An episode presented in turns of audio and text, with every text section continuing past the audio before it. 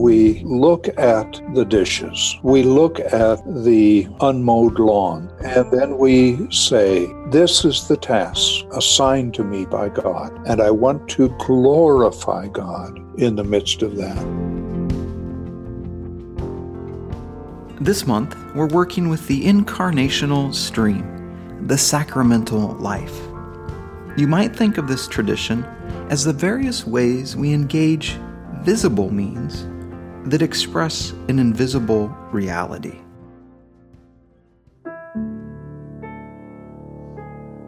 There's a lot to this stream, and I'm very happy to share a conversation I had with Richard Foster.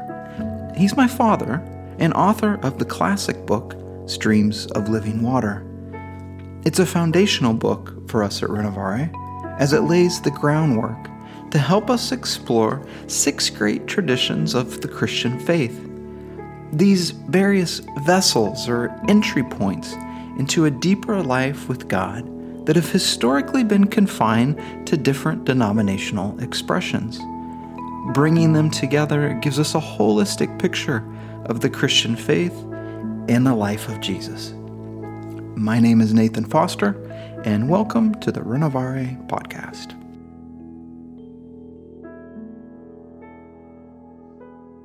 We get to talk about the incarnational stream today. Mm-hmm, mm-hmm. It's okay if I at least give a sentence about the background again that we're talking about a bigger. Oh, please do. P- particularly because, in one sense, if there is an order, this one goes at the end. Yeah, I know. I know. So, yeah, give us give us a big picture. Okay. Oh, are you ready? Oh, I'm recording. Oh. Hi, Nate. Good to be with you. hey, good to be with you too. yeah. well, I hear you want to talk on the incarnational stream, and I love to do that. Uh, but first, it's important to say to everyone, just keep it into our minds, that this is one of six great traditions that for me were an effort to think of uh, uh, the expression of Christian faith um, in a sort of post denominational world. Uh, I don't mean that denominations disappear, I mean that we're no longer getting our theology along the vertical bars of denominational loyalty, but across the horizontal bars of interdenominational connection and different fellowships. Uh, and uh, you, you, know, denominations uh, has had a, a, a, history for 300 years or so uh, that has been quite wonderful. But that day is is now passing, and so I was trying to think of uh, kind of a an ecclesiology, a doctrine of, the church. What is it like to be the people of God together? Um, and in in this new uh, setting, which brought me to these six areas: the the uh, contemplative life, the holiness tradition, the charismatic, the uh, social justice, the evangelical, and here the incarnational. So uh, all six of these work together to uh, to form a life with God for the individual, but also for groups of people. Uh, actually, we get any group of a dozen or more together, and you have all of these uh, different traditions represented in one form or another. So it's important to see that and to see how these things apply to our life and to uh, the larger picture of uh, of church life. Yes. Sometimes I'll think about them as entry points. Yes, that's a good way to think of, and especially um, the the subtitle on each of these on the incarnational tradition, it's the sacramental life, how that life itself has sacred significance. That's the entry point. Inc- incarnation is a big word. It, it just simply means that God works with and manifests himself through material means. God That's likes matter. Yeah. Uh, matter, matter matters. I mean, this is a little bit of an interesting stream because you've got a couple facets to it that you don't necessarily see or would put together. Um, can you give us just a, a, a, picture of how this stream works itself out in, in our yep. in our lives? And when when we first started thinking about all of this, I had a language for the first five, but this area I didn't quite have a language, and it took us some time, several years, uh, because I would think of the specifically religious dimension uh, and think, uh, gosh, what's a word for that? Well, liturgical maybe, but that leaves out, you know, non-liturgical people. And and the other thing is that I was thinking about uh, oh, uh, common life and work and family and how all of that fits. Uh, and that's when this idea of an incarnational stream uh, and a sacramental life fit together. So there is a specifically religious dimension to the incarnational stream. Uh, and that's expressed uh, mostly in our corporate worship. We use physical, material things to express and manifest the spiritual. Uh, and and for that, for the religious dimension, I think it's important for us to um, use that verse in Second Corinthians where Paul said, "We have this treasure in earthen vessels."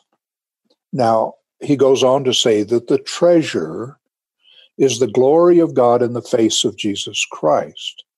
The earthen vessel is the human body and the various ways that we have of enshrouding the treasure. So, uh, all of the religious expressions are vessel. Many vessels, one treasure. And we want to be sure that we see that distinction because what we pass on to people is the treasure. Now, there are many liturgical expressions, and, and we need to have a liturgical expression because we're finite human beings. We have a choice of what form of liturgy we might have. The choice we do not have is to have no liturgy because we're finite human beings. We need a way of expressing uh, this spiritual reality that is really beyond us, uh, but we use physical things as a metaphor, if you if you might think of it that way. And uh, so many vessels, and uh, I mean the the the the the uh, Baptist tradition has a liturgical form of its own. The, the Anglican, the you know, all of these different groups, even the Quakers, with uh, their emphasis upon silence, it's a that's a liturgical form. So, but but what we're after is the treasure, the glory of God in the face of Jesus Christ. Does that make sense? It does. So I mean, let's just define briefly the term incarnation. Yes. I mean, carne, meaning meat, and in, you you manifest embody. it. yeah, God embodied. Oh, you got the right word. well, I, I had it, but I, I was going to let you, you know. You were hoping that I might come up with it. However, so that in terms of kind of corporate worship, God embodied uh, in the liturgy, the the metaphor for the treasure, you could say. That's right. Exactly. So, so baptism, um, uh, uh communion, uh, communion uh, various forms, the laying on of hands, anointing with oil. All of these are physical means to express a spiritual reality. We often think of these things as visible means of expressing an invisible reality. And when you talk about treasure and vessel, w- what you're saying is let's not get hung up on the specific um, means. Exactly. Right. This is just an expression. That is just an expression. So let's not get too tied. I mean, people who are in a free church tradition that uh, move into some uh, liturgical tradition, they can, might get excited about that. The danger of that is you're you're wanting to bring upon people the vessel rather than the treasure. Boy, don't we just do that as humans all the time? I'm, all I'm, the time. I'm thinking of for the for the disciplines, right? The exactly. rather than thinking of being with God, we get hung up on the specifics. We get hung up, and part of that is because God meets us in a particular uh, physical reality. I mean, we we uh, we go to an altar in, in some traditions, and uh, people come and pray for us, and God meets us there, and and then we want to turn that into a system and have altars all the time or whatever right. you know? It's it's that kind of thing. There's great value in these vessels uh, because uh, they, uh, uh, in fact, liturgy itself uh, in the Latin means the people's work. And so these are, this is what we do to, uh, to open us to a reality that is beyond physical things. Mm-hmm. But what we are aiming at is bringing people to the treasure which is the glory of God in the face of Jesus Christ. I love that phrase. What's it from? Uh, Second Corinthians somewhere.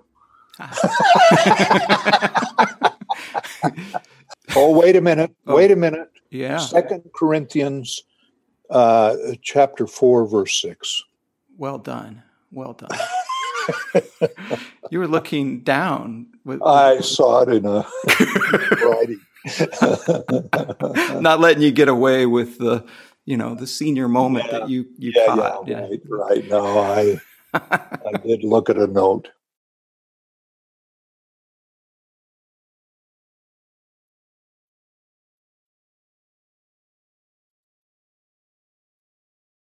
So we have this tradition in uh, the liturgy and our um, uh, religious expressions, but then it also extends work life, common nature. life. Now, this is where it's so important to see it. It's just first, just our ordinary life. One of the lovely phrases from Martin Luther was uh, when he was talking about the priesthood of all believers, that all of us have priestly function, where he said that the uh, plowboy in his plowing and the milkmaid in her milking are doing priestly work, sacred things. See, so that um, we see that life itself uh, is the arena where that happens, and there we should take uh, that passage in Colossians that says, "Whatever you do." in word or deed, do everything in the name of the Lord Jesus, giving thanks to God the Father through him. I'd like to encourage people to think first of their work. We all have work in some form, and to see our work as uh, the place of meeting God, of of learning to walk with God in that work setting so that uh, uh, we, we discover a life with God, as we sometimes say. but but in the in the work, you th- you think of the uh, the old artisans who would carve the backside of uh, the statue or the furniture. Uh, the shakers. Even, yeah, oh. the, the, the side that nobody would see. They the bed, the bedpost, the backside. The backside. They because God would see it. So they were working, as sometimes we put it, to an audience of one, which is God. And uh, and so our work now in our day, this is an area that we really have to uh, wrestle with because uh, there's so many things in our technologically oriented world that really doesn't feel like a sacred space. Uh, you know, it, it feels too impersonal. It feels too, and I, and I don't know the answer to all of these things, but these are the kinds of issues. How am I embodying a life with God in the work that I'm given to do? Dishes? Yeah. See, ordinary things. Let's bring it uh, from the workplace to the home. Uh, children, there's where we're going to discover a life with God more clearly than just about any place else. And ordinary tasks so that we uh, learn to wash dishes to the glory of God. Brother Lawrence spoke of himself as the Lord of all pots and pans. He worked in the kitchen. And uh, he saw that as sacred an activity as if he were at the Holy Eucharist. So bring this down for me because I have a sink full of dishes. not yeah. not too excited to enter that sacred space. How do how do we um, how do we do uh, isn't that? that a good question? Uh,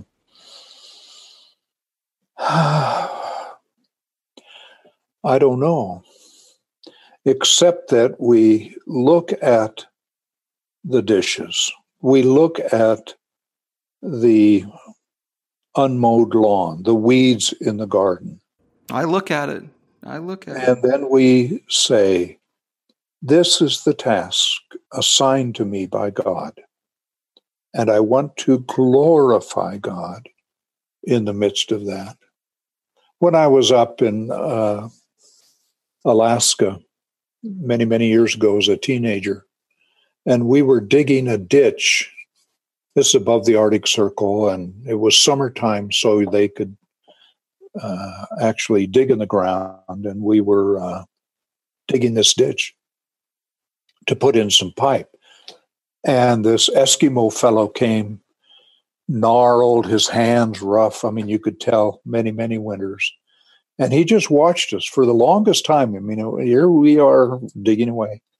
Finally, he spoke and he says, You are digging a ditch to the, to the glory of God. And I thought, Oh my. See, it gave a whole new picture to me of what I was doing in digging this ditch. And it's it's simple things like that. Uh, it may be that, I mean, if if we want to make a crossover just think of the liturgical tradition of uh, singing hymns or spiritual songs or choruses or whatever has ministered to us out of that liturgical tradition and bring that. We hum a hymn while we're, you know, doing the work. And that can help to add uh, we we we come to see that you know in, in your example of things like dishes uh, ordering bringing a little bit of order to our lives is uh, is a good thing and it also can become a, a, a service right? exactly oh, others. see you've got it very good because this is one of the main areas where the incarnational tradition works out we learn to serve one another. So if I can do something and I eh, think about the value that it might bring to another human being, a spouse, a child, a, a neighbor, whatever it is. Um, and and so I and and this is how all of these things cross over. A while back, we talked about the evangelical tradition, and and uh, so I go over and I talk with my neighbor.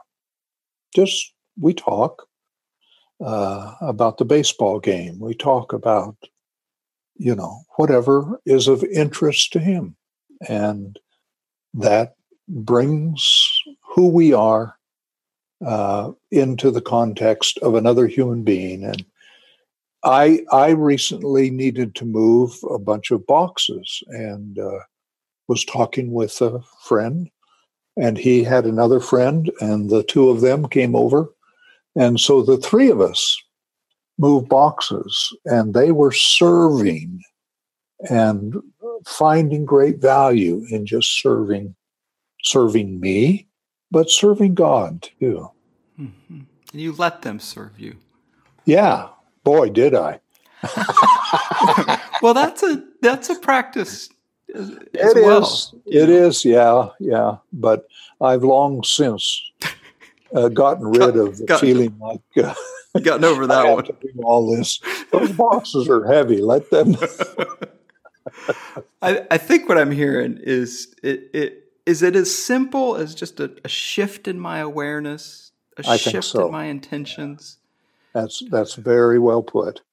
It uh, we we orient ourselves.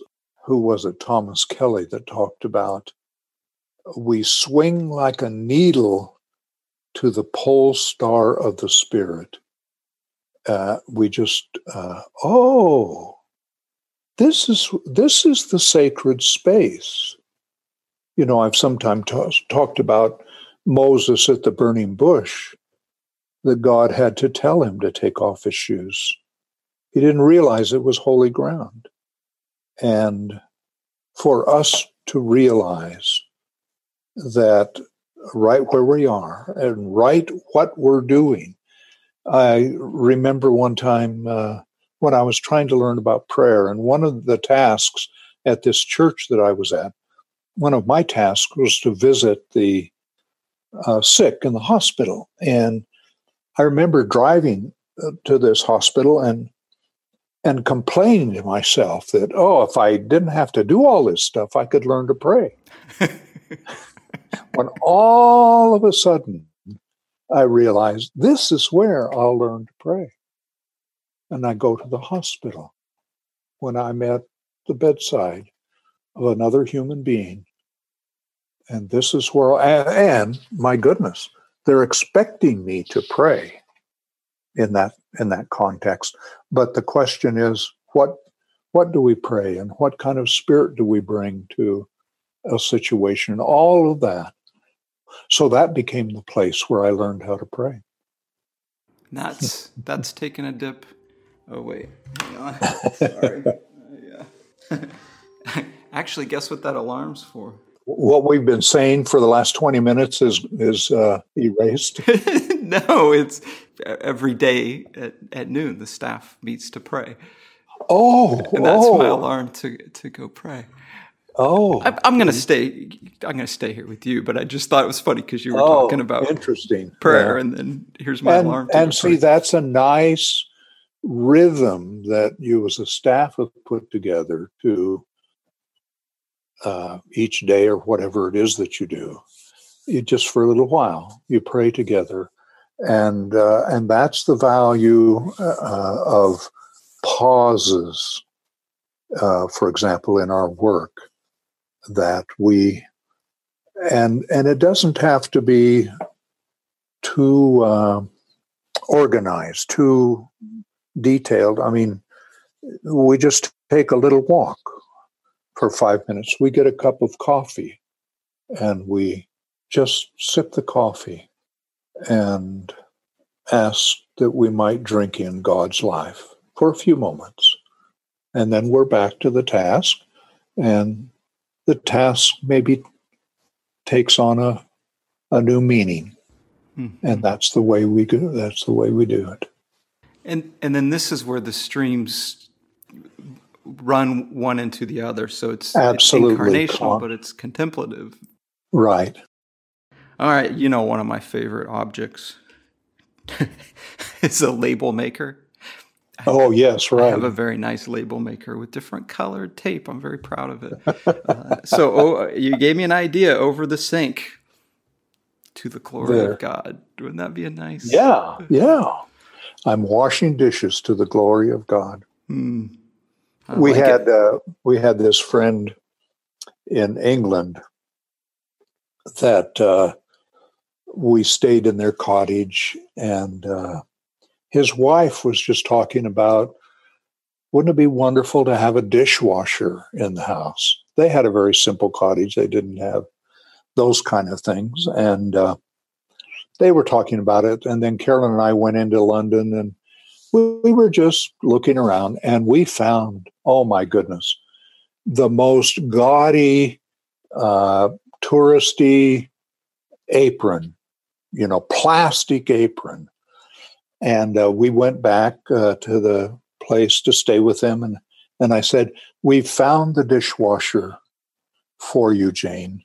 And uh, so then we presented uh, this apron to uh, Edward, and he's the dishwasher.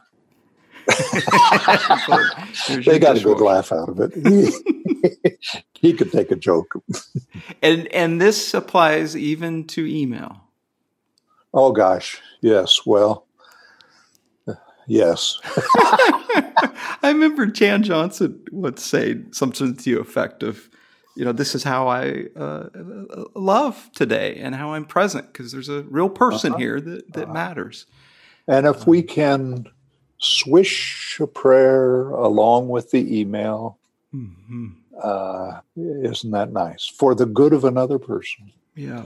Yeah, because email and uh, texting and all kinds of uh, systems uh, are now our way of communicating and expressing interest and concern. So, mm-hmm. so we've got then the corporate liturgical religious life, we have common life, uh-huh. and then my favorite, the natural world. Yeah. Oh, oh, indeed, indeed. The the uh, I am working right now and writing a foreword to a book uh, called Parables of the Christ Life, and this lady, Lilias Trotter, uh, in the 1890s on into the 19th century, uh, painted, and she was a missionary in Algeria, but she focused on uh, the desert plants of Algeria. It was amazing.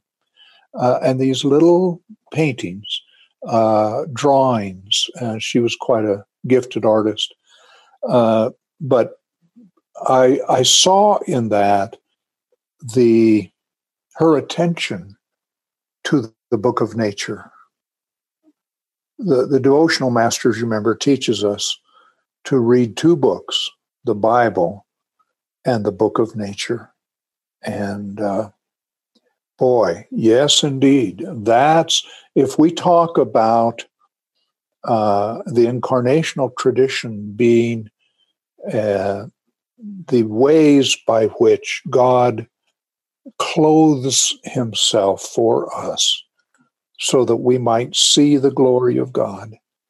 Um, the natural world is one of the best. So, yes, thank you for mentioning that. Yeah. So, taking a walk, having a conversation with God about the tree or the, the bunny. You bet. This is part of the incarnational tradition. Mm-hmm. Do that. And we learn to enjoy these things because they're meant for this beauty is meant for our good. Um, and so uh, we know that the that the physical world, as we now know it, has been touched by the fall. So there are things about it that will be restored, as Paul says in Romans. So we look for that because, as he says, the creation groans, waiting for full redemption. But even so, we go into the woods or a walk in the park. Uh, these are important things for us. We watch the squirrel and observe his or her patterns of activity. We enjoy the birds and laugh, laugh with them. We, we listen for the song of the birds and also perhaps the song of the flowers. I, I kind of think flowers sing. we just can't quite hear them right now. Oh, to have a frequency to to hear the hallelujah chorus. I mean, you know, right now we're at a time when flowers, at least for us, are just just beginning, just coming. And I came across this field of Indian paintbrush that just, oh my goodness, takes my breath away. just standing, I mean, hundreds of these little small flowers very beautiful. And and again, maybe maybe a little like the dishes, a, a shift in our awareness, our mm-hmm. intentions, mm-hmm. a pause of what God might have for us in this. Yes, space. yes, all of that is part of it. We what we learn in that is to pay attention. And let's don't get it, make it too overly religious. I mean, it may be that God speaks some words about things, but also just to enjoy the beauty of of those Indian paintbrush and say thank you, Lord. Yeah.